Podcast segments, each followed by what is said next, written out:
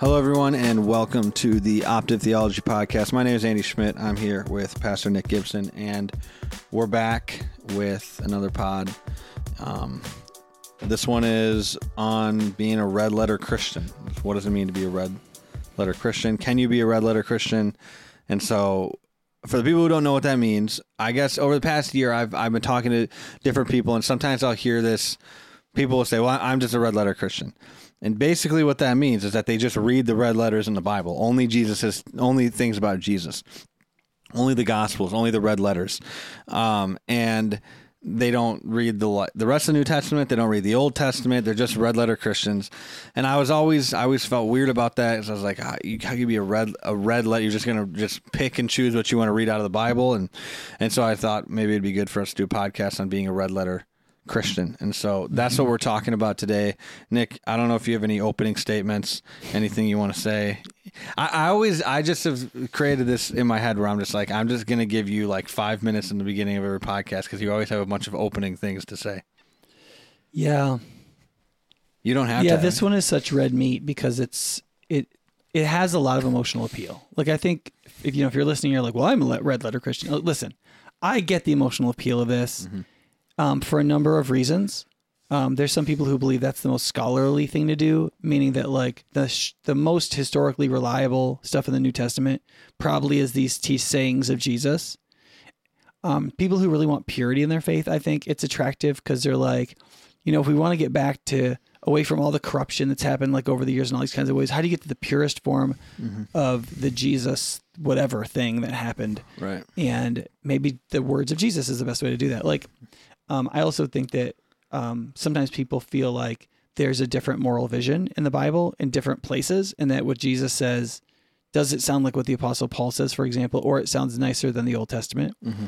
And so it's kind of like, well, maybe maybe Jesus had it right. Maybe these other things are kind of off. Mm-hmm. So like, I mean, I get, I get the, and those are all the good, good motivations. There's also lots of bad motivations. Like the, it's easier to intentionally misunderstand or it's maybe not even intentionally, it's just easier to misunderstand the teachings of Jesus and feel like you get out of stuff, mm-hmm. which is the stuff you don't want to offend about Christianity. So, for example, mm-hmm. Jesus doesn't really talk about gender roles. Right. right in any of the gospels it eh, was mm-hmm. super directly like in like first timothy chapter 2 or ephesians yeah. 5 so if you want to be egalitarian it's easier if you're arguing that from just the words of jesus that we have recorded or for yeah. example if you want to be off the hook on um, in engaging with homosexuality, homosexual like yeah. LGBTQ questions. Mm-hmm. Um, Jesus' explicit reference to sexual immorality is virtually always, well, I think is exclusively heterosexual, mm-hmm. where he explicitly talks about a particular sexual sin. Now, you it doesn't really work as we'll probably get into, but it feels like it could work. It feels like if you only listen to the to direct sayings of Jesus, you could just get out of that whole discussion mm-hmm. entirely.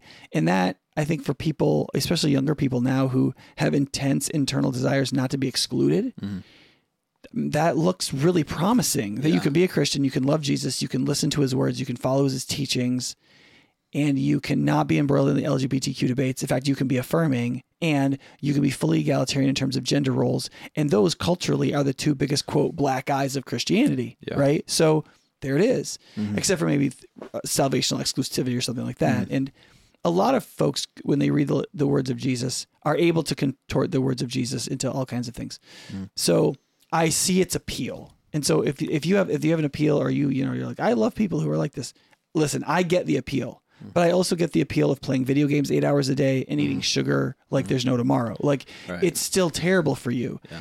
Being a red letter Christian is really a really bad way to attempt to trust and believe in and follow the Lord Jesus. Yeah. And it is detrimental. It's harming to people around you. And Jesus, in his own sayings, says that you had better not do this. Hmm.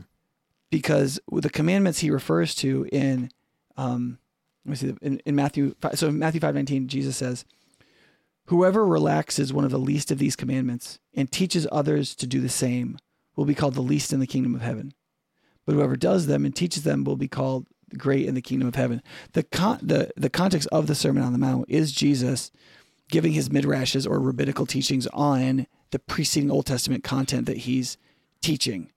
And when he says that, he's talking about his own commands rooted in the commands of the Old Testament and the hmm. broader scriptures. And what he's saying to people, he's saying, listen, um, because some people could listen to Jesus sort of like riffing on the Old Testament commandments and hmm. say, oh, he's just making up a new thing.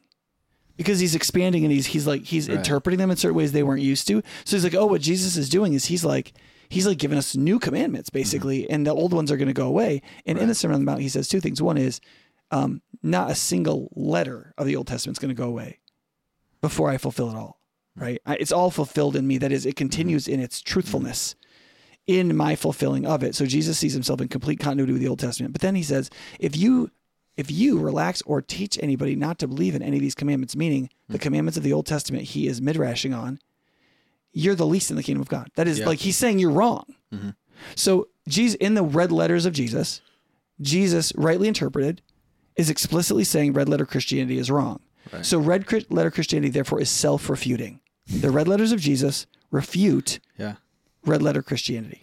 Great. I think that's really important. Yeah. Well, if you like this podcast, make sure you like. I'm just kidding. um, th- yeah, I mean that's that's an important. That's obviously important. I think one of the things I was thinking too is like I, I feel like Jesus, is several times throughout his teachings, he he references like the writings and the prophets and like the old and the, the Torah. He like he references the Old Testament, Right. and not in. I don't think he's trying to refute the Old Testament. I, I think he's trying to like use it as reference to like win Right. people over to the truth. And Yeah, and when he argues with Pharisees and Sadducees, who are interpreters of the Old Testament mm-hmm. as God's written word that we should believe in and obey, Jesus always refutes them from the Old Testament.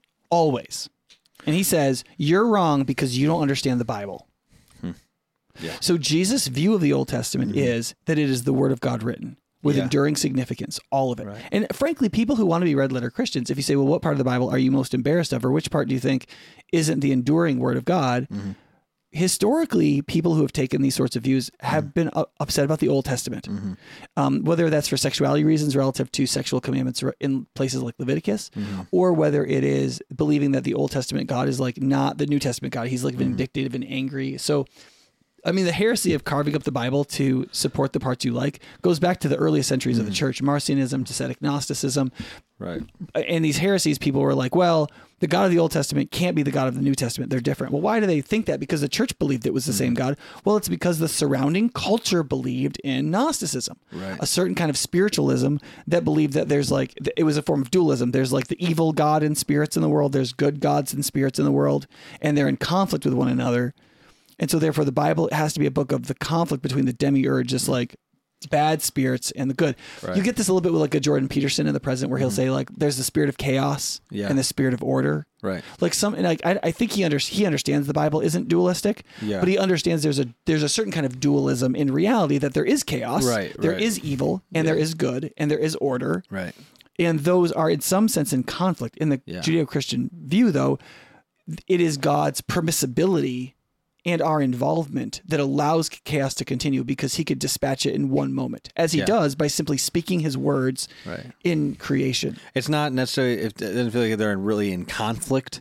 Like they're in conflict, but it's like a. It's not like there's a struggle that you're. It's, It's of not like because it's God is 50-50, weak. It could go either, either way. Yeah. Right. It's not like this like the Norse mythology that the that the giants would win in the end because they would literally overwhelm the gods. The gods would lose. Yeah.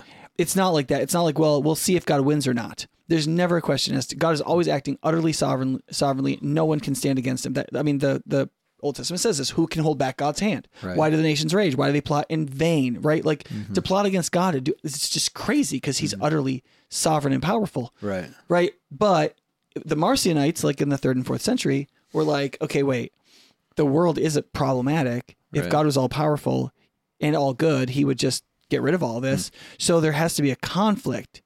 That's what explains this, which is very similar to all the other ancient religions. The reason why the world is in chaos and conflict is because at the root of the primordial world is chaos and conflict, not reign and rule. And the Judeo Christian view has always refuted that Right. right? Right. So like generally speaking, what happens is there's something in the there's a philosophy in the culture that goes against the Bible. That that thing that goes against the culture is not taught in every page of the Bible. Mm-hmm. It's taught on certain pages of the Bible or certain books of the Bible. And so a certain group of people who would purport to be Christians will say, we don't believe in this part of the Bible. Mm-hmm. right? And it can be as horrifically heretical as like Marcionism or Docetic Gnosticism. Jesus was never alive in the flesh, which literally contradicts First John as well as other things. Or it could be like an, an attempt to save the gospel, like when Martin Luther like wouldn't refer to or accept the book of James as part of the canon Yeah. because he felt like it undermined the gospel and was not in keeping with the teachings of the gospel because he was so focused on justification, which was wrong of him too. Right. Right. And right. it kept his spiritual teachings, I think, from being fully biblically balanced. Yeah, yeah. I mean that makes sense. I think let let's uh, uh we kind of just discussed the first question, so let's just move into the second question Okay. that I've written down here. Why are people more willing to follow Christ's teachings and not Paul and the and the other apostles? It seems like they teach the same things. These questions aren't necessarily like theological. Uh, they're more just like what's the motivation behind this? Which you kind of talked about that, that there's an emotional motivation because you can kind of manipulate things into making into like not making you stand for anything really and being like oh jesus is love and jesus loved everybody. I mean like and that's just i don't know that just seems to me like that's just bad reading.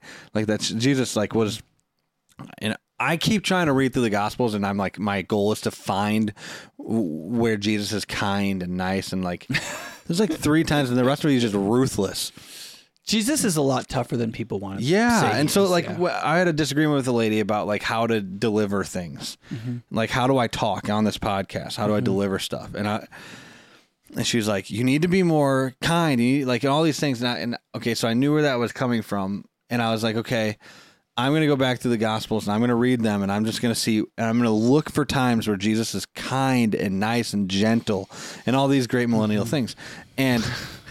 I like found like a couple of them, and I Yeah. re- I was like, okay, I need to be more like that. yeah, it's very few though. But it's not like it's like they in, read in most catch cases, the whole people- Bible. In most cases, people are setting up a situation in which, if Jesus is nice like you're supposed to be, he can't contradict what they're doing. Exactly. And he's like, I'm not going to do that. I'm going to contradict what you're doing. So here's and so he contradicts them, and, Yeah. and he doesn't always do it in the meanest possible way. Right. Sometimes he tells a, like a really beautiful story. Right. But like even the story of the prodigal son, which is this like It's not- beautiful yeah. story of a father re- re- Right. like receiving back his wayward child, is a is like Yeah. he's speaking to the teachers of the law, basically saying, look, the prostitutes are in. The question is, are you in? Yeah. Because the prodigal son comes home from whoring Yeah. and is in the party with the father. Mm-hmm. But the a- son who's angry about the redemption of the younger brother is outside in the in the outer darkness and he's weeping and gnashing his teeth, right? Right. And the father goes out to invite him to come in and, the, and everybody knows that's the teachers of the law, that's the Pharisees. And so Jesus tells this incredibly beautiful, kind, meek, gentle story. Right. But he's saying, listen, the prostitutes who come to me, they're saved. Right. You may not be. Yeah. And I'm asking you to come in. And in that way, it's it's it's kind It's of it's hard. it's yeah it's it, it is it's, it's it's it's very hard. And I think And that's true of all Jesus' stories. Some of his most beautiful stories are basically saying, look, you're in or you're out.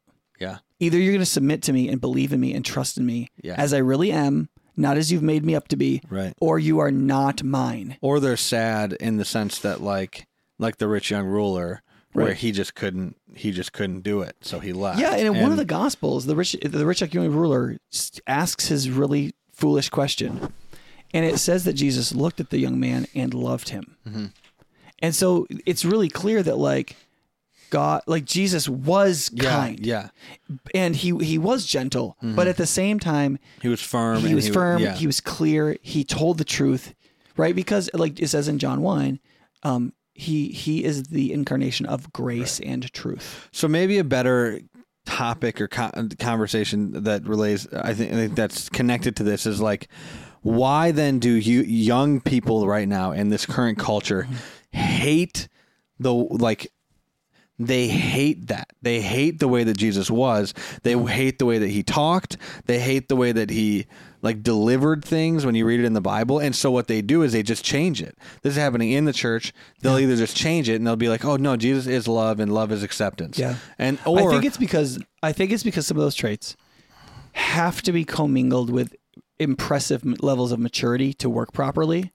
And millennials and Gen Zs are are- seeing yeah. generations of adults, including boomers and Xers Yeah. like myself, who they have not added profound personal virtue to those actions. And so when they are harsh, they aren't really being harsh the same way Jesus is. Yeah, they're just being harsh because they're pissed. Right, and they're Yeah. idiots and they're jerks, and so like like these millennials and Gen Zs, they'll see that and they're like, "Well, I don't want to be like that." And then they completely swung the pendulum, so now they Right. just accept This- everything. and this gets back to. Annalisa's statement with the podcast we did with her, where she said, "You don't get rid of the principle; you address the abuse." Yeah. Right. I just think that's a really good, concise way to say it. Right. Yeah. You the, the the the way to solve people being jerks is not to make them all pansies who can't tell the truth. Yeah. The the way to solve it is to to build the virtue necessary and the prudence so that you can tell the truth, and you can do it with gentleness. Right? Right. And in that sense, I mean, Peterson's Jordan Peterson's like meekness is having a sword, Yeah, and, and- keeping and it in its sheath, yeah. or at, at least stop lying and learn to tell the truth as like Yeah. fundamental to Yeah. one of the reasons why people have found Peterson so empowering is because that tr- principle is necessary for any kind of good human development, And much less gone- spiritual growth. He's gone far enough to even say, which I've appreciated, that like sometimes silence is a form of lying. Like if you're in a situation where there's an injustice and things are going poorly and you know that that's happening and you still choose to say nothing for the sake of not causing causing more conflict or you know like all the Mm-hmm. reasons that uh, young people don't want to say anything that's a form of lying in some ways or it's a form of injustice yeah, and it's well, wrong. I agree, and, and and that's actually something we can agree on. Like, if because if you think about the progressive protests after the death of George Floyd, right? There were signs that said "silence is violence," right? Which is making a, si- a similar claim that Yeah. like it's unvirtuous and it's a per- complicit participation in the wrong that's happening. If you say nothing, now uh, Yeah. were they Now right about the yeah, particular right, question? right. Well, that's debatable. I think well, think, and that's that's that's the like difference between Christian. Like we have but they understand the good- principle. Yeah. that sometimes doing nothing or saying nothing is complicity. The question is How do you apply it? Yeah, Right. when do you apply it? Yeah, and I think I think that's important. I, I think. Well, okay. So explain to people why. Wha- What's the issue in this thinking that I can listen to Jesus and I can't listen to the apostles or I can't listen to the Old Testament prophets? Where does I know you I know you talked a little bit about this, but like Mm-hmm. break it down for people as to why that doesn't make logical sense, like why Yeah. that just doesn't work. Yeah. Okay. So fir- first of all, uh, like I said before, it doesn't make sense because it's self-refuting. Jesus, Jesus believed the Old Testament and taught that if you taught people not to believe in the Old Testament, you were wrong. So if you believe in the words of Jesus, you have to believe in more than the words of Jesus, Yeah. because Jesus' words affirm more than just his own words. Mm-hmm. And it's not just that particular passage; mm-hmm. it's also passages like in John. I think it's in John eight where, or John ten, where he's talking about like him being the son of God, and they're like, "You can't be the son of God because Deuteronomy says that God is one." He's like, "Yes, but in the Psalms, it says God addresses someone and calls them gods, small g, hmm. because God, when He recognizes His image displayed." Those people are quote God small g. So like I'm saying I'm the son of God. Unless you know more, you can't know to stone me, right? Yeah. And he says in that statement, he says, "Isn't it written in the law I said you are gods because law there refers to all of the Old Testament because the quotation is not from the Torah, the first five books of the Bible, which is quote the law. Hmm. It's actually a quotation from the Psalms. Hmm. So he Jesus is considering the Psalms as part of the holy literature that he's referring generally to as the law. And then he says this. He says it says in your law, I said you are gods. If he called them gods, then to whom the word of God came and scripture cannot be broken, what do you say of him who the Father consecrated and sent into the world? Right? So Could that be Jesus? Just in just he said that he is he is saying that the Psalms are part of the law, and that he in, in, he's saying this through through what he just said.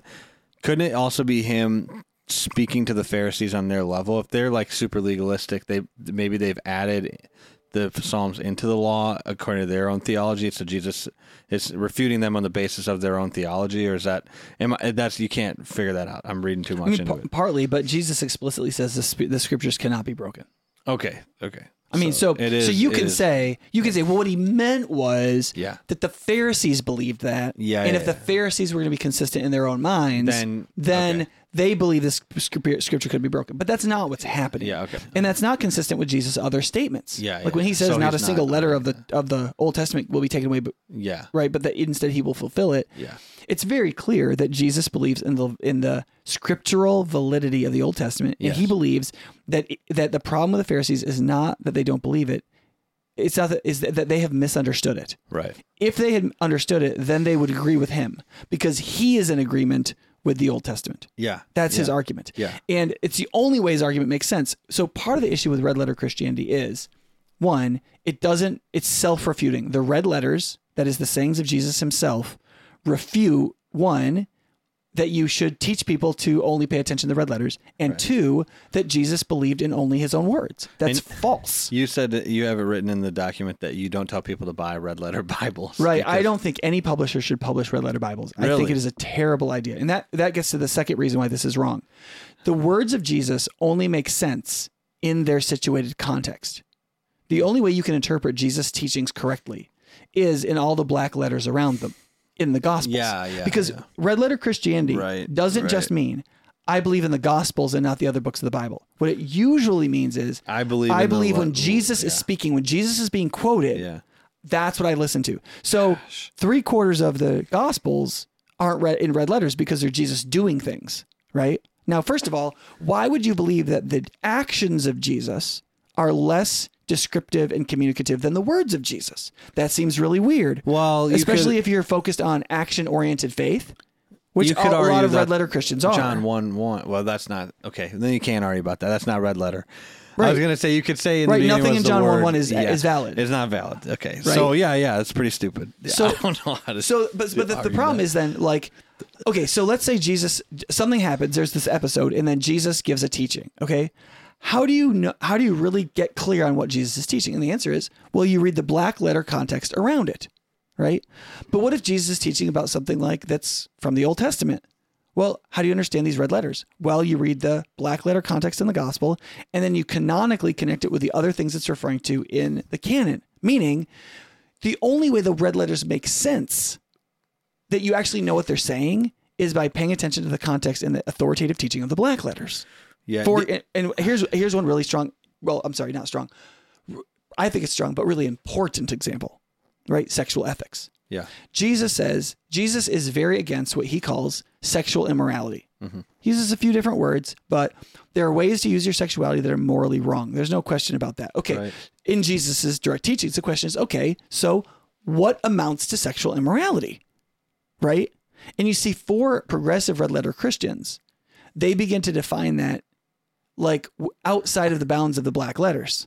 Right? And so all like- red letter Christians are somewhat progressive in that they're they're getting rid of or Yeah, liberal. I mean, I don't know if it's. I mean, I've just met people that are so against corruption, and they just want to find the purity of Jesus, and they, they, it's not. It might not be for. I mean, maybe in this current generation, I think because the social pressure is pushing towards progressivism. But like in in it, there were people older than me who would have called themselves red letter Christians earlier in American history here, Yeah. a few decades, and they would not have been progressive, but they still would have been like, I want to get back to the purity of what Jesus taught right and so it doesn't you don't have to necessarily i think i think most are because i think one of the reasons people do this is to escape persecution they don't want to face the derision of Right. having a biblical sexual ethic and a biblical ethic relative to gender especially at this moment Yeah. And now But that- the problem yeah, is, yeah. The most worse now. excoriating things said about people who behave that way are by Jesus. Jesus like, listen, if you're not willing to be hated by your own family, if you you realize they called me a devil, they said I was full of the devil. Just imagine what they're going to call you. Like, if, if as a Christian you're like, I'm going to believe in the teachings of Jesus only, and that'll allow me to escape yeah. the dishonor and the hatred and the vitriol and the misunderstanding that comes from me being, having a biblical sexual ethic and a biblical gender ethic, you're literally, Jesus sa- says in his red letters, listen, if the culture likes you, you're bad. Like mm-hmm. you're, you are not following me. Like if you do really follow me, almost every culture in the world on one point or another mm-hmm. is going to decide to hate you. And right now that point is sexual morality. And I think it's, it's, a attending lot. I gender think it's a lot of things. I mean, it's sexual morality, but Well, I, I think that's the point of the spear. I think Yeah. it, I think it's more broadly than that. But yeah. this is what confuses me about what you and we don't have to talk. But you tell me if we don't talk about this on the podcast. We can move on to something else.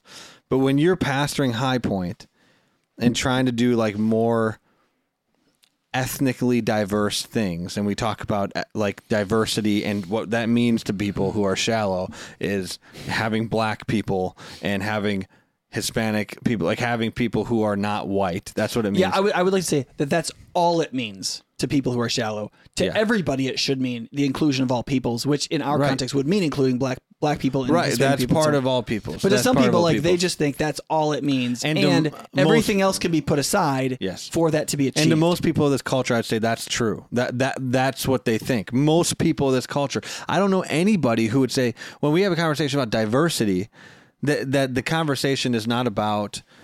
It's always about skin color. It's always about skin color. It's never about oh well, what do they think about this idea? Do they have different ideas? Or like it's not. It's not. It's not about. It's like it's not about ideas. It's not about thoughts. It's not about how they talk. It's always about skin color. I've never had a conversation about diversity with somebody of this culture and and had a conversation that wasn't about race. I, I just I feel yeah. I mean I I I do think when you talk about diversity in America, I do think that race presents itself as highly relevant. Okay, but in the church, in the church where I where also believe that in the church. I just I'm think not, so I think where I think where you get frustrated. you're talking about the culture, and this is the no, culture. I think I think where you get frustrated is when people behave as though anything is on the table if you could only just get a black person to come to your church if you're a predominantly white church. And I think that's I would completely disagree with that. I would say no. Yeah, but- but you we have to follow the truth of the gospel. first, and then if somebody Yeah. black comes into that, that's great. Well, and I, I think that you can take aggressive intentional actions to try to make the church hospitable and even attractive to black people or people who are not the predominant ethnicity. You there's just certain things you can't sacrifice to do that. And and it seems to me like I think God you wants have to the house of sacrifice God. something. Like and also, Yes. why is it But bad? I think there are some things I w- I'm willing to sacrifice to trying to be more attractive to people who aren't Northern European. I, and if, if I think some of those sacrifices are things that are like cultural and traditional and part of our sense of comfort, and I think I think moving those aside would be would be really good. But I don't think moving aside the teachings of the Apostle Paul, for example, is a good way to do it that's yes, I agree with that. right so so if like if there were black people who said look you can't preach out of any of paul's epistles if you want to attract us i mean obviously you would be like, no, obviously that's yeah. a like example Nobody's it's not saying that, real yeah. but i would be like well yeah i can't do that right but if they said okay listen can you make at least one applicational point in your sermon that focuses on people so like if you talk about the workplace can you give at least one example of people who aren't the boss or in, in a management or in charge position at their workplace for every time you talk about somebody who is in charge at their workplace because more there's more people uh, in in our community that aren't the boss at work. Like they're getting pissed on by people over them in hierarchical authority at work.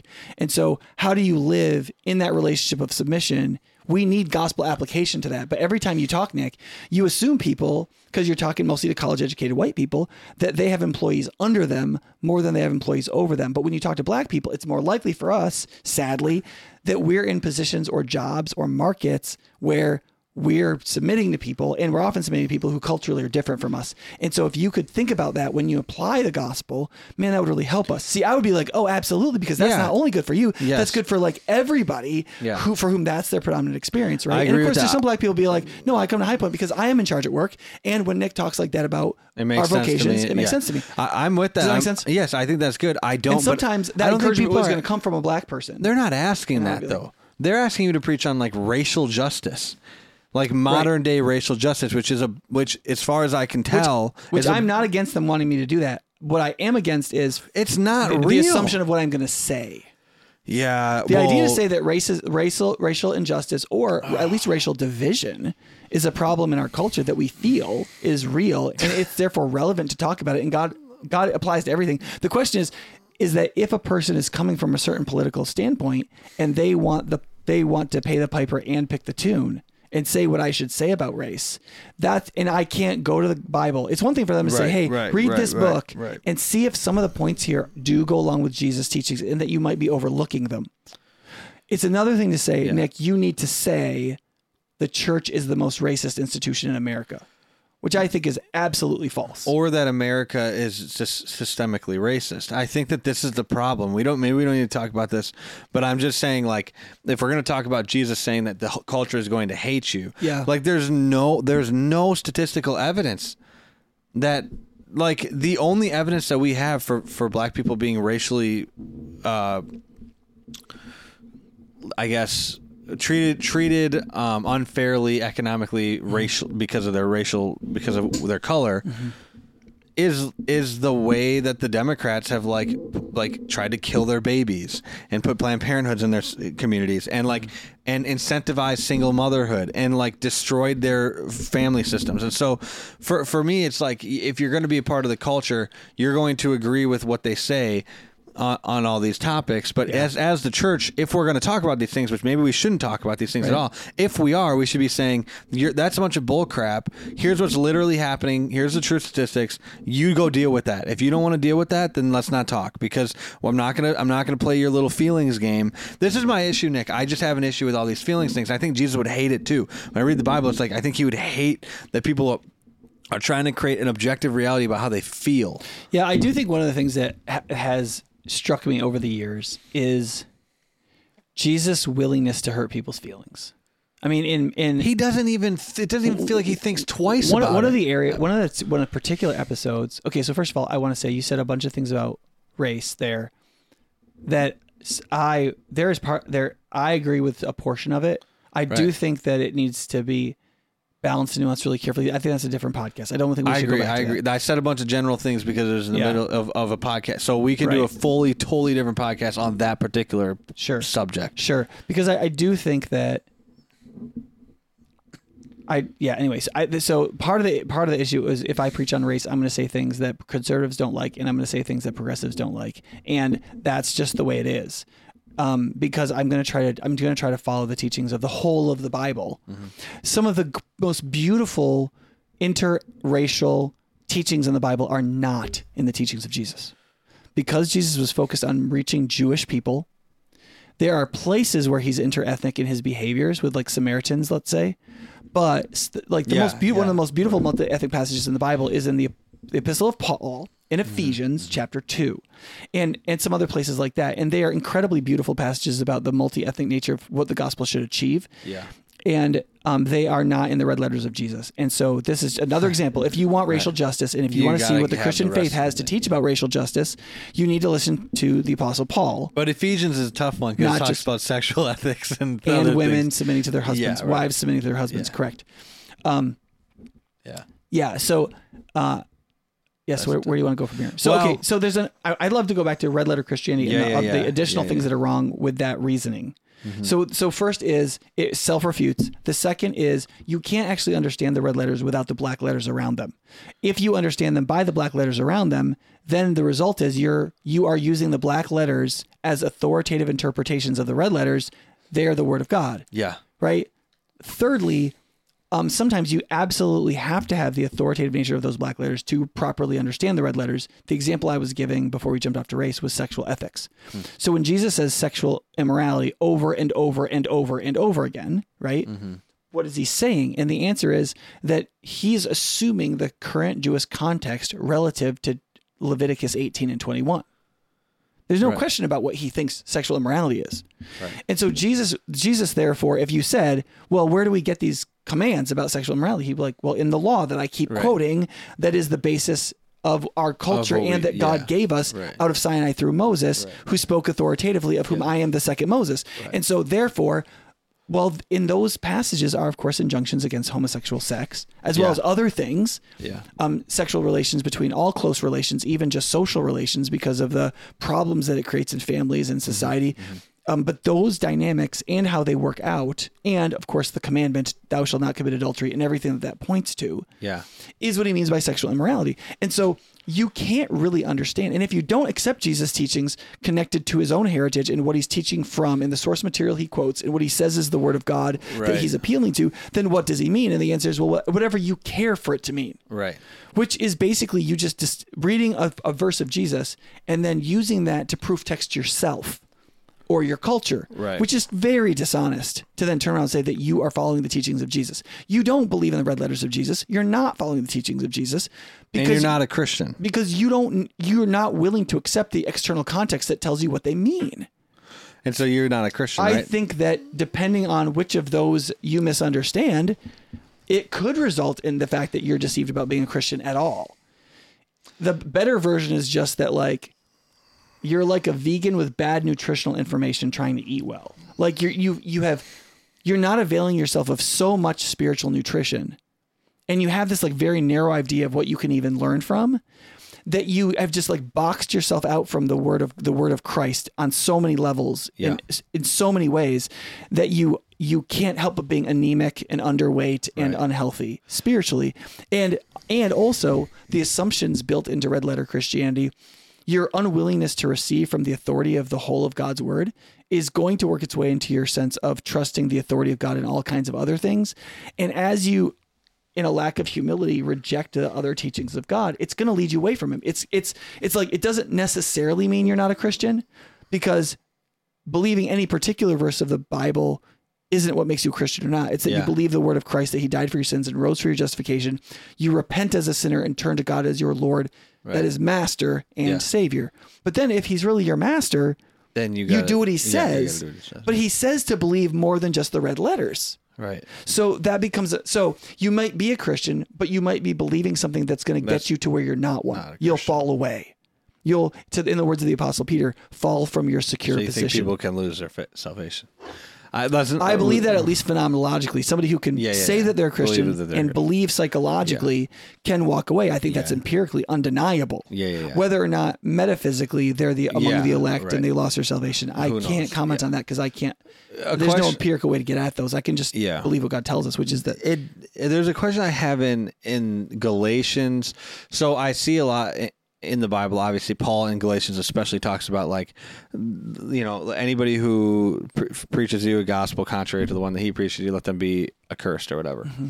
And then he goes on to explain like people who add to the gospel, who are adding things on, adding circumcision and. Mm-hmm. wh- where is there a because I feel like that's not really relevant to this time in in America. I feel like people are just taking away from the gospel. Mm-hmm. Where is that? Which I, I know that that's a gospel that's contrary to Paul's gospel, so it still stands. yeah, in- the Apostle would say that it's a different gospel. yeah, it's totally a different gospel. But like, mm-hmm. wh- but he goes like into depth in Galatians about people adding to the gospel, and I haven't. Where does it go into depth about people taking away from the gospel, taking away from Christ's teachings, which I think is what red letter Christianity does. Yeah. and it's the popular way of doing Christianity today. It's just Yeah. buffet Christian. I'm gonna So, pick and yeah, choose. so this gets at another significant problem with red letter Christianity, which is sometimes people say they want to do this because it's pure and that it really gets at the teachings of Jesus. But the, the problem is is that the Christian faith as it comes to us is is from Jesus, but it's mediated apostolically. That is, it comes through the apostles. There is no way to access Jesus without doing so through the teachings of the apostles, unless you want to believe somebody who has no relationship to Jesus whatsoever and just made stuff up mm-hmm. right all of the all of the new testament material is apostolic that is it's from the apostles mm-hmm. okay so if you for example read the gospel of john and you pay attention to the red letters you, what you're reading is john's recollection right? The apostle john is teaching you what jesus said. And the apostle john listened to and was with jesus for three years. So the apostle john is deciding what of all of that experience and all of those teachings and everything jesus said he's going to share with you. And he's putting it in his the his own words of his memory 50 years later. Right. so he's quoting jesus verbatim but he's also quoting him out of his own recollection and experience. So he is a witness to jesus. So what you're doing is you're you're listening to an eyewitness tell you what happened right? There is no way to access jesus without accessing him through a witness or an apostle. Once you realize that these distinctions become really arbitrary. So, for example, you believe the red letters in the Gospel of John, but not the black ones, but they're all from John. John has chosen and sculpted all of these to do what he says in John 21 help you see and know that Jesus is the Son of God. And he says, like, I could have written, I could have filled all the books in the world with the stuff Jesus. Yeah, he what that means that is the end, this is a very selective subset that I, John, have chosen for you with the purpose of convincing you that Jesus is the Son of God, which means you are receiving the testimony of Jesus through John. Yeah. And if you can't accept that, there's no Jesus for you to access. They're, the red letters are no different than the black ones. They're coming to you through the apostolic witness. Now, once you recognize that, then what's the difference between the black and the red letters? Nothing. Okay, let's take it further. The book of Revelation was almost certainly written before the Gospel of John, written by John. But and Jesus is there in there, and he's quoted as speaking prophetically. Are those the red letters? Do you listen to those red letters? Like the, the speaking of Jesus to the seven churches in Turkey in early Revelation. Is are those red letters you listen to? Because in red letter Bibles, they're in red, Yeah. right? That's true. But this isn't Jesus in his earthly ministry. This is in his resurrected form, standing over the churches as the resurrected Son of God, which mm. means if you believe in those red letters, you believe in all the supernatural stuff about Jesus. He's not just a wandering Jewish Hebrew rabbi, he is the living ri- river of running water of life, the God himself standing over all of the churches as the risen high priest who will be the returning conquering king. Right? Who like his his feet are like a fire and his hair is like wool and like this is the Jesus who's speaking. And if you believe in those red words, you believe in the Jesus speaking them, which is the supernatural resurrected king. So you can't have your like John Dominic Crossan, like like historical reduced Jesus. Mm-hmm. So like you're gonna have to like so, so you don't really believe in all the red letters. You just believe in some of the red letters. But then if you believe in the apostolic witness of John in the Gospel of John in the red Then letters, ha- yeah. why not the black letters? Why not Revelation? And then why not John's epistles? It's the same John. Yeah. He's he knew the same Jesus. What he's teaching the churches in the, in First John, he's teaching out of his experience with Jesus, based on what Jesus taught him, to his quote little children. That is those he's shepherding as Christ's apostle. So how can you not believe in First John? If you believe in John's writings of the experience and teachings of Jesus in John, I think it that- doesn't make any sense. No, I think you're right. That doesn't make any sense. But what I've realized in, in conversations over the past week, especially the past couple weeks, is that people nowadays are not like. I used to think that people were just dumb, and I realized that's not they're the case. intentionally irrational. I don't know, but Nick, Yeah. I don't know if they're intentionally rational or it's it's that like how powerful is this postmodern philosophy on people that they like are they intentionally unable to recognize their their um unreasonableness and illogical conclusions like because I've had conversations it's like I try my best to break it down as, as like step by step as I can. Okay, if this is true, then we go to here, and we go to here, and then we mm-hmm. go to here, and then and then we then we re- we recognize we, we agree on every step. Yeah, I agree, I agree, I agree. Then we get to the conclusion. I agree. Okay, so then then they say something and it totally refutes what they just said that they agree, agreed on, and then I say to them. Okay, well then I'm like, okay, let's just go back and go through these steps again to see where we're missing it. Right. But they can't get it. It's like doesn't work. Their brain can't connect the two things together. And I'm like, so when you tell them that if you have to, if you believe in John's writing of the lead letters, you have to believe in his writing of the black letters. That makes a lot of sense, mm-hmm. reasonably, logically. And why wouldn't you believe in his other works that he wrote even other- earlier? Exactly. Well, they would just not get it. I, I just think people can't. I, I I don't know why. I'm trying to figure it out right now. Mm-hmm. Like, why can't people understand? Like, have we just destroyed these people over the last hundred years in the public school system? To like, they can't think at all, and they never will be able to. Like, I mean, it's, how do you do this? I mean, I would I would put it at the feet of digital technology before I would do it at public schools. I know you're just like my dad. He says the same thing. Digital technology is, eviscerates the capacity of concentration. Like, li- like, listen, if you have a atheist teacher That's at your true, public school who is at- in, intentionally attempting to brainwash Yeah. you with atheist arguments, he's at least making arguments. Yeah. You know what I mean? Whereas digi- digital life persuades Yeah, yeah, you by appealing to your sensuality that none of that matters. Mm-hmm. And it gets you living in only your intuitive mind and not your slow thinking mind. And also the ideology of progressivism, particularly in the more radical um, critical schools, teaches you that um, that reason is itself a colonizing force. And what, what they mean, what they sort of mean, okay, what they mean by Is that that, is is that an argument? Is that a serious Yes, argument? and here's Really? why, right? So like um you can get good at reasoning. and you can engage in sophistry, right? You can use reason Yeah. to prove something that another person can't refute. They just Yeah. don't know how. Right. And in doing so, they believe conscientiously, well, then I guess I have to believe it, and then I guess I have to submit to it. And so if you can use reason and argue better than other people, you can take power over them if they believe in the truth, right? Now there's two solutions to that. One is you learn to refute people. Right? And to learn and to figure out why they're wrong.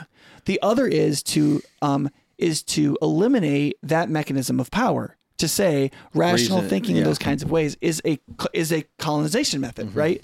Now, I think that that second way of going about is ex- like it's like it is like you're throwing out the baby with the bathwater, right? No, I Instead of addressing the abuse, you're getting rid of the principle of human life. That's dangerous. It's very dangerous. that's like but you can understand the motivation, especially if you're in a sub community where you aren't trained to think from when you're a little kid. Uh, yes. You don't read that well. And you certainly don't want to take Yes. philosophy classes. You've never taken any logic. And But now Nick- some Nick- white idiot is like arguing for something and you literally hardly understand what he's saying. Yeah, yeah, yeah. I and he it. Seems so sure and he's read so many books and you are like so outgunned. Sure. But like the conclusion that he's coming to, you're like, I can't believe that. Like if I believe that, then like I'm and his everything else that I believe needs to change. Yeah. and like and and so and you don't know if he's right. Totally, like maybe if you had another person that, That thought like you and they kinda and went you at- could watch yeah, it you'd be like oh see he's wrong. But Yeah. Mm-hmm. they're not there. So what do you do? And what you what post what critical theory would say is you don't submit. You say i love all that reasoning you're doing. That's all sweet. I'm glad you read so many books but i don't believe that. I'm not going to believe it i'm going to reject because it, it's also a colonizing force you're taking me over and i'm not going to allow that so yes, the danger is is that you don't accept the truth and you don't grow. But like remember, like education and family histories and even cultural dynamics have made it so like some people are literally bringing a balloon to a gunfight mentally.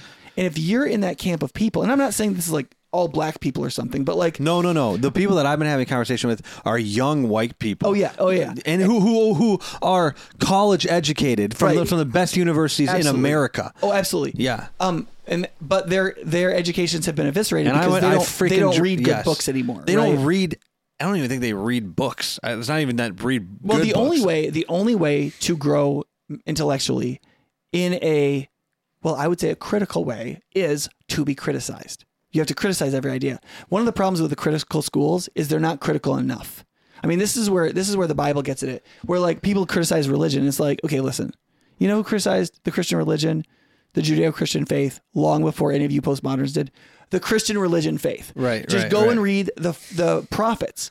But they didn't just like wipe out the foundation of all of humanity. They they addressed the abuse. They dealt with Yeah. the problems. They criticized where corruption had come in. They did it in good faith. the great theologians of all time oftentimes are trying are I, I, what I've seen is that they're trying to build a theology kind of where the church is missing theology Right. like it, they- they're like Luther and, and Calvin Yeah. these guys are trying to like add to the church rather than take away from it and and fix some things and I think that that's but yeah they're not just like I'm deconstructing I'm de- Luther Yeah. didn't deconstruct his faith Okay, so let me push this a little farther because I want to see if I can get people to the whole New Testament canon. Well, the whole Bible, if I can. Wow. Okay, so you start with with Jesus' words. Okay, Jesus' red letters say that he believes that he's going to fulfill the Old Testament, and not a single letter of it can pass away. And he says that the scriptures, that is the Old Testament, can't be broken. And he explicitly says in his red letters that if you tell anybody to not be part of these commands in a way other than the way he teaches, that you are the least in the kingdom of God. Which either means you're going to hell, or it means you're going to be saved, but just barely right? Meaning you're, you you still belong, perhaps, Yeah. but everything you did was wrong. Basically, you did nothing good that can be commended. Right? That's not where you want to be. So the red letters of Jesus explicitly affirm the Old Testament, our reading of the Old Testament, and our obeying of the Old Testament in right conjunction interpretively with His words, right? And how He teaches and what He's taught. Okay, great.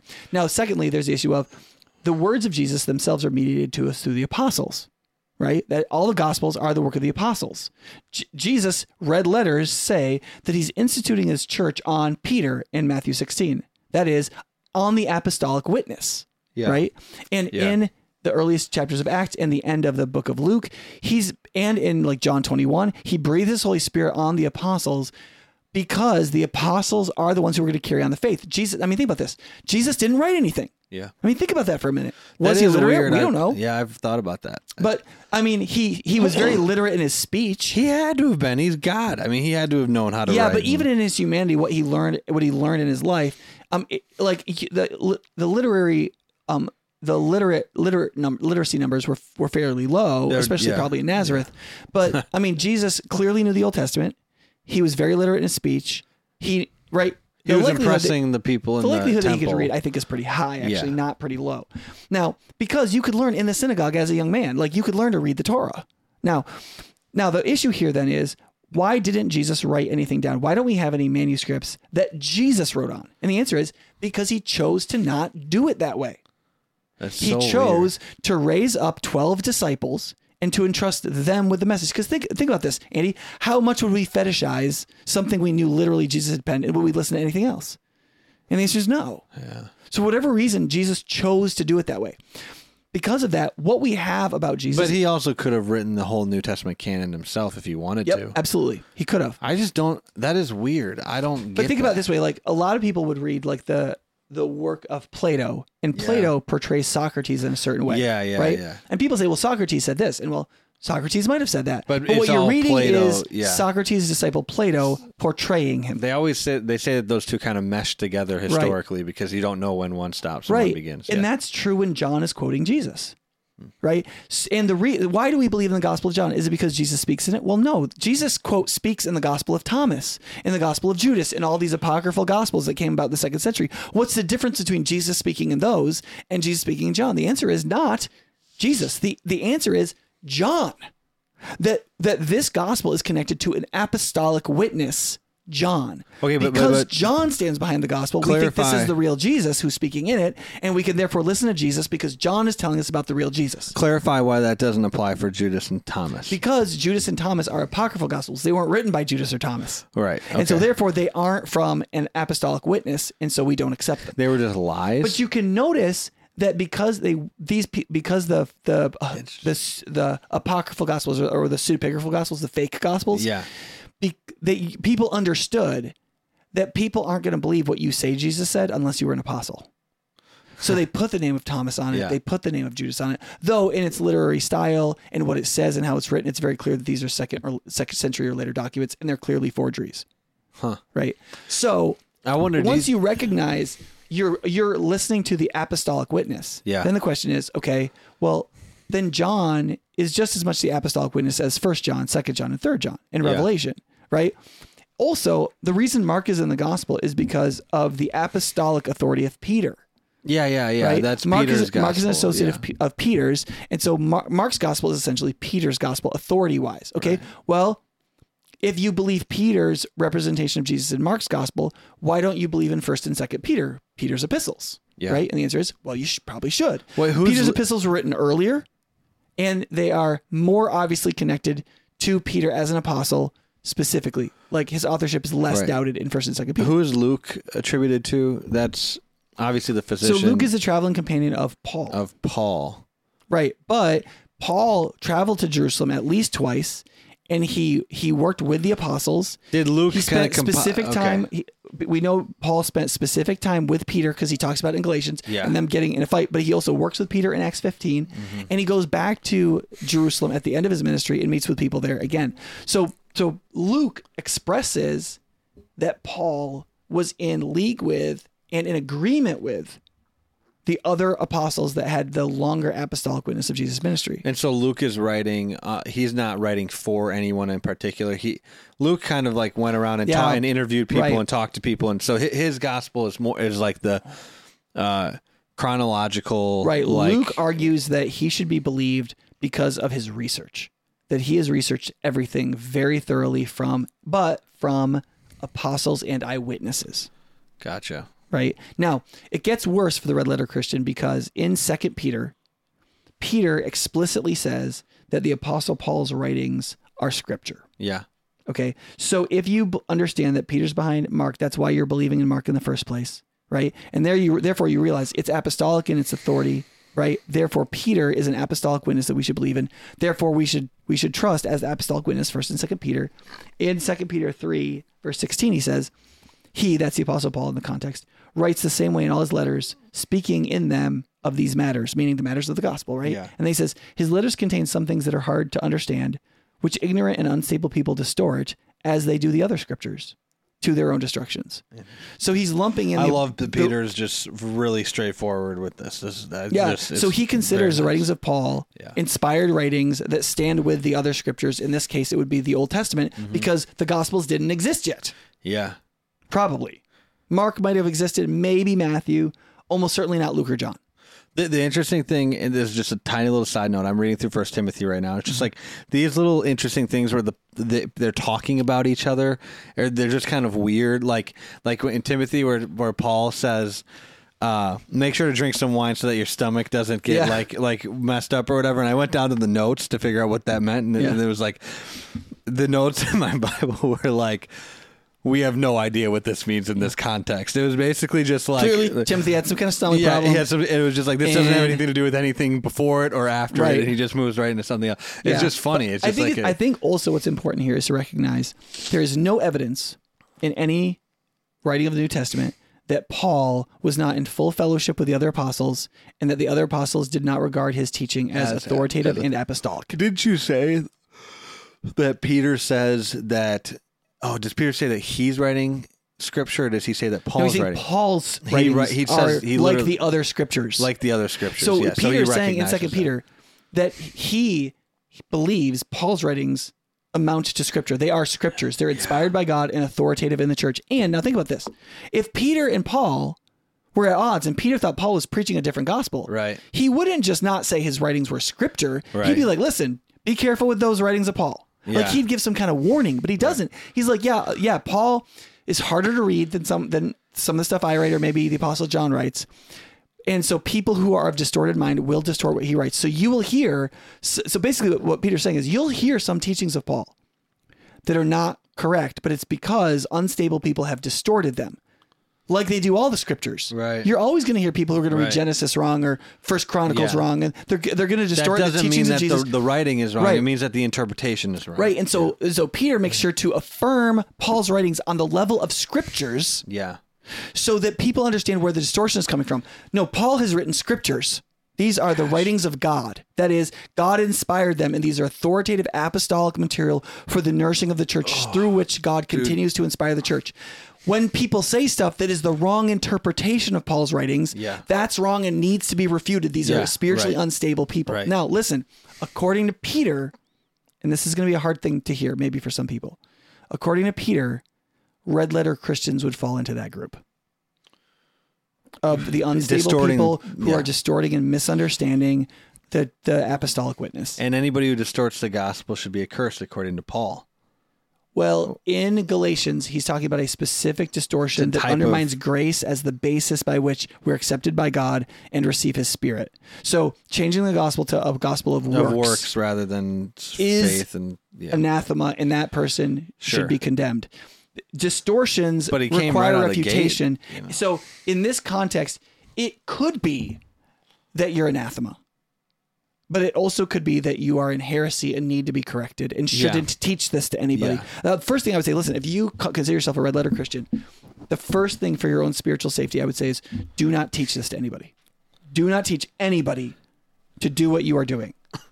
Because it's one thing to be wrong before God. There's nothing to teach wrong. It's another thing to teach it, yeah. Because I mean, the, the gospel says if you believe bad stuff, it doesn't say if you believe anything bad, you're going to hell. It does say that if you cause the destruction of the faith of even one of these little ones, it would have been better if somebody would have tied a multi hundred pound like stone to a rope around your neck and, thrown you you into an ocean. lake, That would have been better. So just listen, be very, very careful what you teach spiritually Mm-hmm. because you will be held accountable for that and its effect on other people. If you believe this conscientiously, like you really think this is right, then test this and see if it's right. Hopefully, Right. what I've said helps you see that it's not right. But listen, I think you can be a red letter, quote, red letter believer, and you could end up saved. You might be saved. I think it's I think it's probably more unlikely than likely. and it's not a game that you want to play. like but like Yeah. listen, if you teach it to people, I think I can say with more certainty that you you'll be a you'll be accursed. But even even in the belief, it's not like I know you say that, and there's like a possibility that they could be saved, but like that's not a. I don't think that's a game people want to like. That's not like a chance anybody wants to take. Like to be like I'm a red letter Christian, and you die and you go to hell. No, the apostles If you're teach wrong, yeah. to do everything you can to confirm your assurances. Yeah, which would be not To know that you are in a secure position, but to know like like the way Peter says it is that you can fall from your security. Like that's the next verse, verse 17. Therefore, dear friends, since you already know this, that is all of you already know Paul's writings are scripture, and all of you know that unstable people distort them. You all know this, Mm-hmm. right? He says, "Be on your guard." That is in this in this context, be on your guard against people who say being a red letter Christian is a good idea. Yeah. Be on your guard against them if you're a true believer. He says, so that you may not be carried away by the error of lawless men and fall from your secure position. Now think about this. I- think a lot of what is motivating red letter Christianity is not wanting to live up to the hard teachings of Jesus, particularly in our culture relative to gender and sex. Right. Now it's other things too. Right, right, right. But but those like if That's you big, if you're out one. if I mean it's much harder to come out of the closet in our current culture as being for a traditional sexual ethic than to come out of the closet as trans or gay. As far as I can tell. Maybe they're similar depending on the subcontext that you're in. But like what he's saying is is that the way some people deal with that is they distort the teachings of the gospel so that they can be lawless, meaning not do what Jesus told them to do, not do what God has told us to do. And so to not uphold a Christian sexual ethic, the sexual ethic of Christ, as taught by his apostles in his red letters, his black letters, and the apostolic letters, to do that is to be law is to distort the teachings unto lawlessness. So you can do whatever you want. And he says look look if you're a believing christian you need to be on your guard against this Yeah. right he says because he says that you may not be carried away into error the error of lawless men and fall from your secure position hmm. so if you stay and trust in christ nothing can can like do anything about that but if you it's it's almost like you're in a fort and there's there are people trying to fight you and they can't get into the fort Yeah. but you're actually free to leave the fort if you want to. Yeah. But if you leave the fort, you're going to get killed. You're gonna die. Yeah. And so Christian security is you're 100% secure if you're in the fold of the sheep with the shepherd and he's right. holding you in his arms. If you're inside the fort, if you're on your secure position, you're 100% safe. But you can get off of it. yeah. right you can you can unbelieve you Right. can you can um you can be quote deconverted so to speak right and when you do that the new testament seems to claim that you're lost Yeah. so and but that and that's like the only way you can be lost and so therefore protecting your mind and heart in christ jesus by believing the whole teachings of the apostles Right. is what produces a sound fortification around you belief wise. If you only believe in certain things in certain ways and, and and it like it fits and it helps you like navigate your feelings and you don't feel scared like I, I can see why people would want to do that but you're not in the fort Right. you're just you're not protected by the teachings of Christ and, and his apostles there are no teachings of Christ apart from the mediating to being mediated to us through his apostles and there is no meaning to the teachings of Christ without their relationship to the Old Testament. You will misunderstand almost every teaching of Jesus if you don't understand its rootedness in the Old Testament. And you will still misunderstand it unless you see how the apostles interpreted it. Yeah. Because they're the only people who were able to have an audience with the risen Christ and allow him to fully interpret things. And then let me give you another example why red letter Christianity is a terrible idea. The Gospels are written as a drama. And so their teachings are unfolding. Mm-hmm.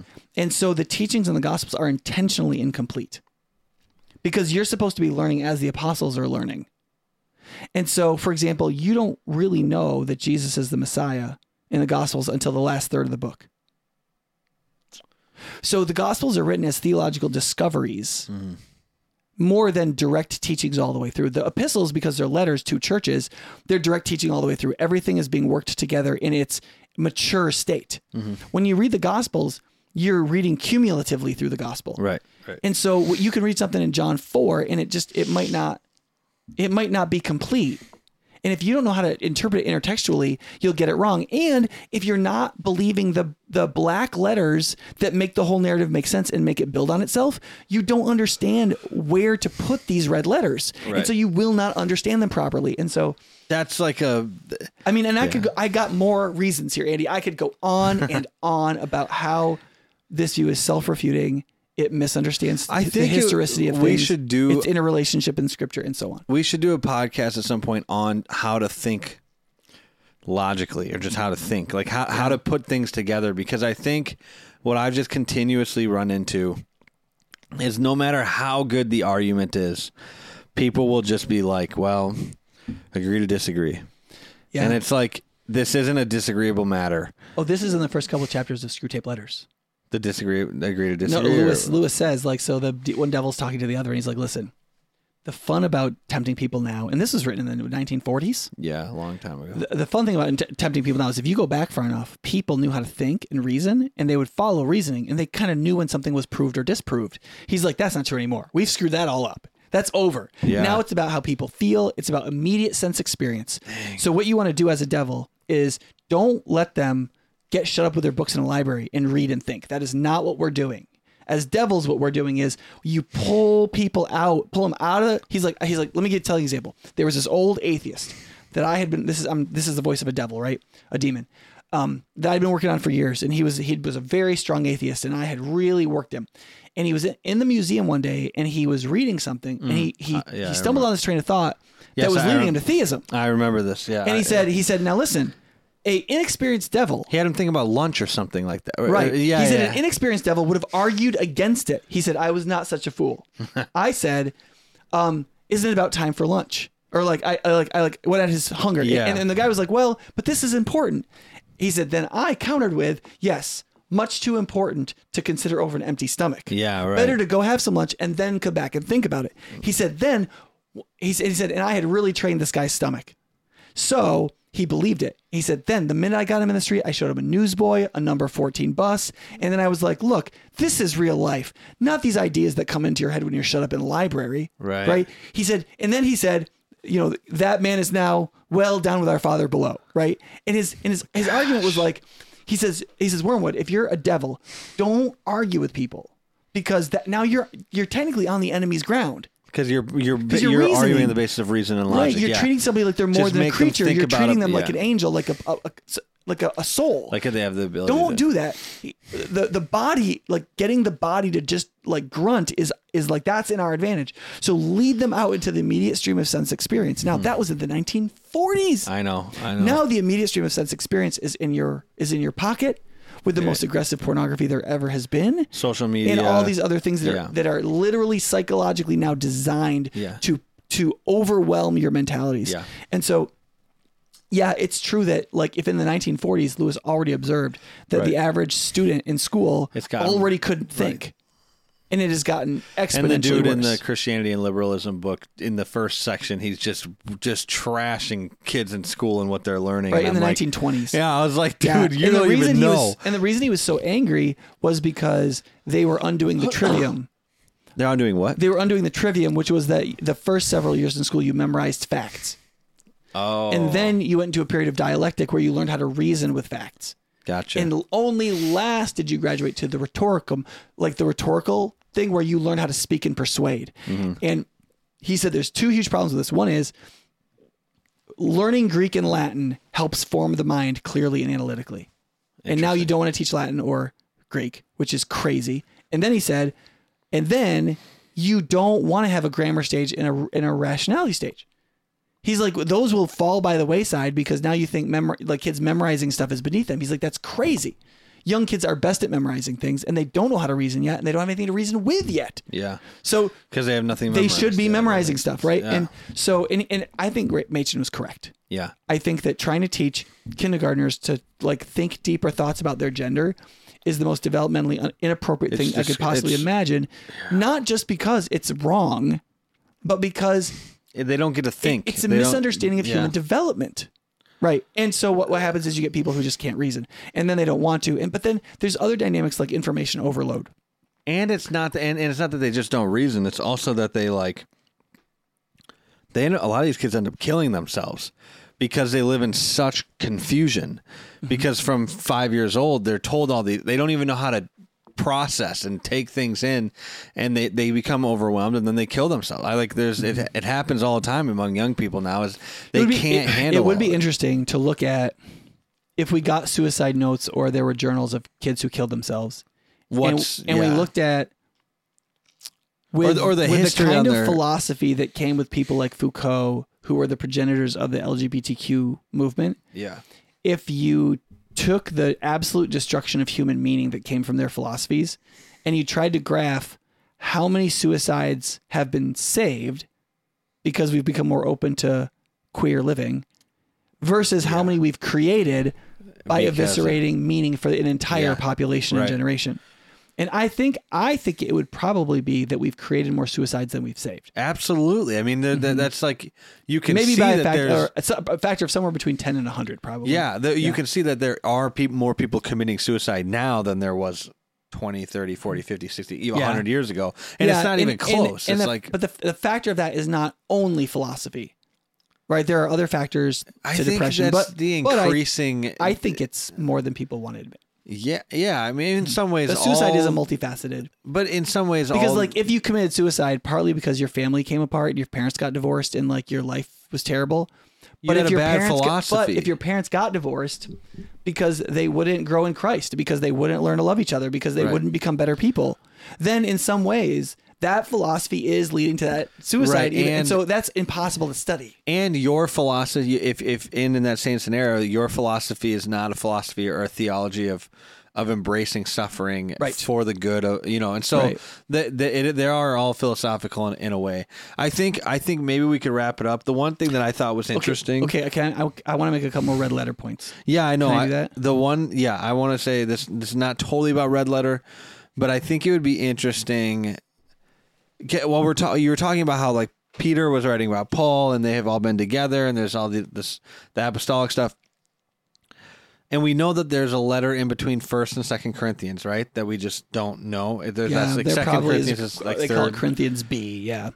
do you like do you think and this is kind of a little bit off so you don't have to answer this but do you think that there are other letters that exist right now that we just haven't found and what would happen like i mean What would Like- happen if we found one? yeah, or like the gospel. What if we found like a, the gospel of Andrew or something like that? You Yeah. know, and then we and we saw and we see it is legit. There's we like uh, like what would that Mm-hmm. even do? I like that. I just because there's clearly different letters that we're not seeing here, and I can't imagine only four apostles wrote or five apostles or whatever wrote letters. I'm sure that they all wrote stuff, right? Yeah. That's reasonably likely. Um, relative to literacy, of course. I mean, there's no way to prove that all of the apostles were literate, but um, yeah, I mean, so there was clearly a letter to the Laodiceans, that's true. right? Yeah. He mentioned that Paul mentions in Colossians. He's like, "Go read, get their letter, read it." In Colossae, take this letter to Laodicea because it was they were in the same river valley. So, they just- So, um, yeah, it, may- it may be that Paul wrote something in the letter to Laodiceans that God didn't want us to know that's interesting. Yeah, because yeah. it may have been wrong. I mean, I don't Yeah. think Paul was, was perfect in yeah, it was writing. perfect. Um, so uh, yeah, I don't, I don't know. I, th- I, th- for me, if there was a letter from the Apostle Paul, and see, part of the issue is one of the reasons why things were included in the canon is they were apostolic in origin, they were orthodox in their doctrine, and they were accepted in all the churches. And so, if you found a new letter, and for some reason you could somehow prove that the apostle wrote, it, which I don't think would be possible. Today. Yeah. I don't think you'd be able to prove that the Apostle Paul wrote it. Unless, like, somehow you could get DNA from the Apostle Paul, but I don't even know how you would prove that now. But if I mean, we don't have proof that the Apostle Paul wrote Corinthians. No, but we, all of the tradition points to it. All of the, and all of the church So believed it, and the churches accepted it. So Right. you're So- Catholic. I'm just. No, what I'm saying is I- I- now, 2,000 years later. right. So if we were in the first century, It, there would be more. and there was a letter yeah. from Paul, and we're like, hey, Paul, did you write this? And he was like, oh, yeah, I wrote that to Laodiceans. Then I don't care what the other churches or like the church tradition would have been. Yeah, Like I'd be like, you're oh, this is creating from Paul, tradition. right. And, and yeah, but now two thousand years later, to re to establish something from an earlier time would be, Yeah. I think, impossible. interesting. Right. Um. But uh, I don't know. Maybe- I mean, I mean. I would if I could know, then I would be glad to receive it. Yeah, what if it told us like crazy stuff that we had no idea? Like Paul, he says that he just talks to All the us, stuff like, that he says he, all the stuff that the apostle who wrote Hebrews couldn't get to because Yeah. it was too deep.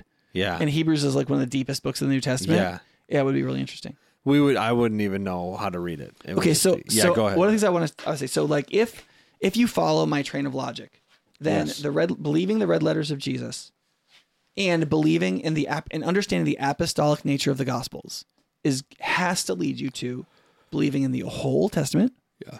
the four gospels, all of the epistles written by gospel writers or associated with them, which would be Peter and the writings of John, including Revelation, Right. right. And so pretty quick here. And then Peter tells us for whom we've been believing him by reading the red letters in Mark, that same Peter tells us that the writings of the apostle Paul are scriptures, right. right? Which Jesus says in his red letters, the scriptures can't be broken. Right. They are the word of God written. So the so Yeah. So the only thing we haven't we're- don't have here is Hebrews and James. Okay, and Jude, maybe. There's a couple of what were sometimes called the general epistles. Now listen, What's up with Ja- why not James and Jude? because just because I can't, I, ha- I I haven't I haven't shared in this podcast at least how you get to believing those are authoritative. Aren't they apostles? Aren't Ja- isn't James an apostle? Or am I way off in that? Yeah, I think so. So yeah, so if you agree that the go- you've received the gospels apostolically, why wouldn't you receive stuff from other apostles? And James is one, right? Right. Yes. Yeah. Um, however, Ja- uh, this the James who wrote James is probably James the brother of Jesus or James the Just, rather than the apostle James of the twelve. So he's not an apostle. It depends on how you define apostle. Not one of the twelve, but neither is Peter or neither is Paul. Sorry. Yeah, he- but he was he was added, wasn't he? Well, he he had an eyewitness account of Jesus on the road to Damascus. But wasn't he But added? he's not, he's not a that- witness to all that Jesus said and did in Judea and Galilee. But but I thought that they made him a, a tw- one of the twelve or one of the whatever at No. that point. There are some They people, huh. there are a few New Testament scholars that have argued that when the apostles filled Judas's open position with Matthias, They pi- picked the wrong person. They did it. They acted too soon. They should have waited. Pa- God was going to appoint his own, the apostle Paul. That is almost certainly not correct. Do you think that it's right because the Old Testament says they're going to cast lots, and that's what they did, and then they No, I think it's because Paul isn't an eyewitness of all that Jesus did and said in Judea. and Matt- Matthias is he was. That's why they picked him. They said pick. They said let's nominate people on this criteria. They were with us and they saw everything Jesus did and said. They really can be an eyewitness with us.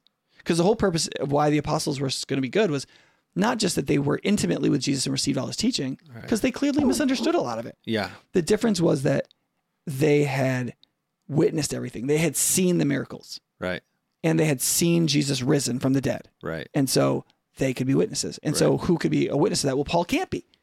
He can be a witness to the fact that he met Jesus after his death. Right. He can he can witness that. Which is according to like Luke. Was Luke there when this all happened? With Was he on the road to Damascus? Yeah. Oh, certainly not. So how, so we just believe that Paul's telling the truth there? Correct. Yeah. I mean, I'm not mad about that. I think that we're doing that for a lot of things in the Bible. Yeah, I mean, the, there's, I mean, it would be. I, I would have loved if there were attached affidavits from the, the soldiers that were with him, Yeah. but They probably but what we do know is that this guy who was the worst persecutor of the church that everybody was terrified of, Totally all of a sudden was changed. completely different Yeah, and his yeah, greatest advocate, Yeah. yeah, and that has broader apostolic witness. Yeah. Yeah. And that he wrote letters refuting what he taught his entire life mm-hmm. and f- being Yeah, the- I mean, the fact is, is that anybody who has a religious experience that other people don't have identically in the same at the same moment. I mean, this is why. I mean, every anything that happens, the only way you can believe in it is by testimony, right? Video is Yeah. a kind of testimony, yeah. right? It's And a pretty so- good one. I mean, And humans have been using too. it legally since the foundation of Yeah. any kind of legal courts, right? Because not because I mean, it'd be great if you could prove everything without testimony, but usually you can't.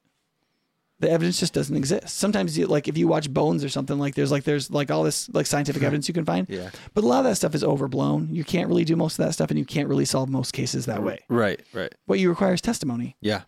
And it goes all the way back to Moses saying you establish court cases on on two or three witnesses. Yeah. You know, No, that makes sense. Are you? Is that what, all you wanted to say at the end? Um, I, I think it's important to recognize that also that if you are okay, so one of the things that I've I said is I think there's three reasons why people can be attracted to red letter Christianity. One is historical and scholarly, and by believing the sayings of Jesus, I'm believing the oldest, most reliable, most most pure teachings of Jesus. That's false. Right. No, no historical New Testament scholar, believer or unbeliever, and most are unbelievers, would affirm that. The Gospels are written later. They are they come through uh they come through the editing of the apostles, at least if not more people. They are less raw and pure. So if that's your reason, it's just historically a false reason. Okay, so that's not that can't be the reason. I think the rest. The second is moral concern that the the moral image of Jesus in the Gospels is better somehow than that of the epistles. Now you might be able to demonstrate that relative to gender, like how Jesus treats women, and is there any hierarchical relationship between men and women? I think you probably can't, but you might be able to. What you can't save yourself on is the mm-hmm. LGBTQ question. Jesus is mm-hmm. on the same page in terms of sexual immorality as the other apostles. He just says sexual immorality and assumes that you know what it is. The only way, honestly, to interpret him is through a Jewish lens. Mm-hmm.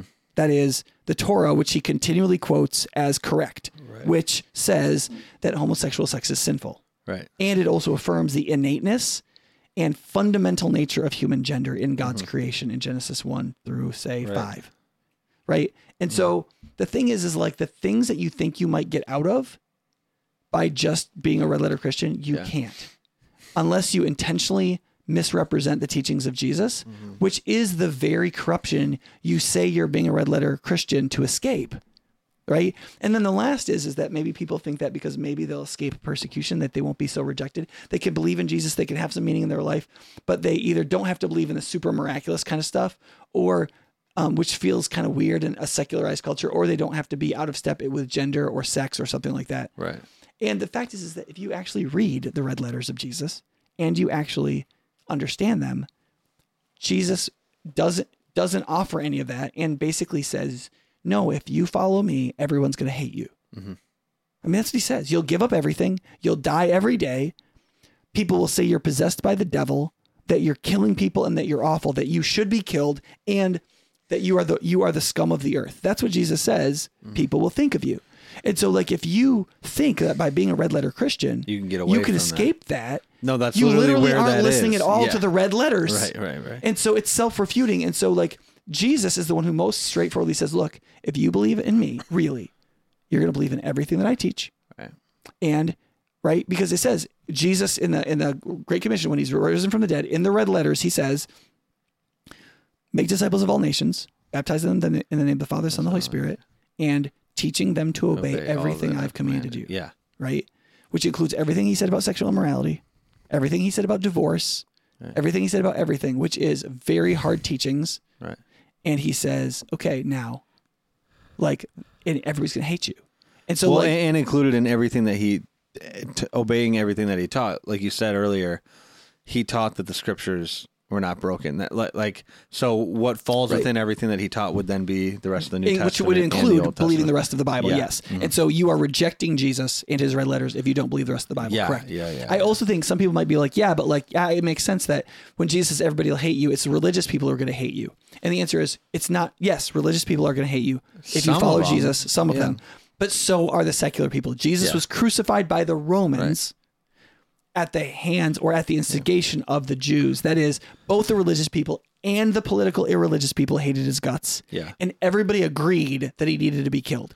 If Right, you and- really follow Jesus, there will be religious people who hate you, Yeah. especially people with establishment power.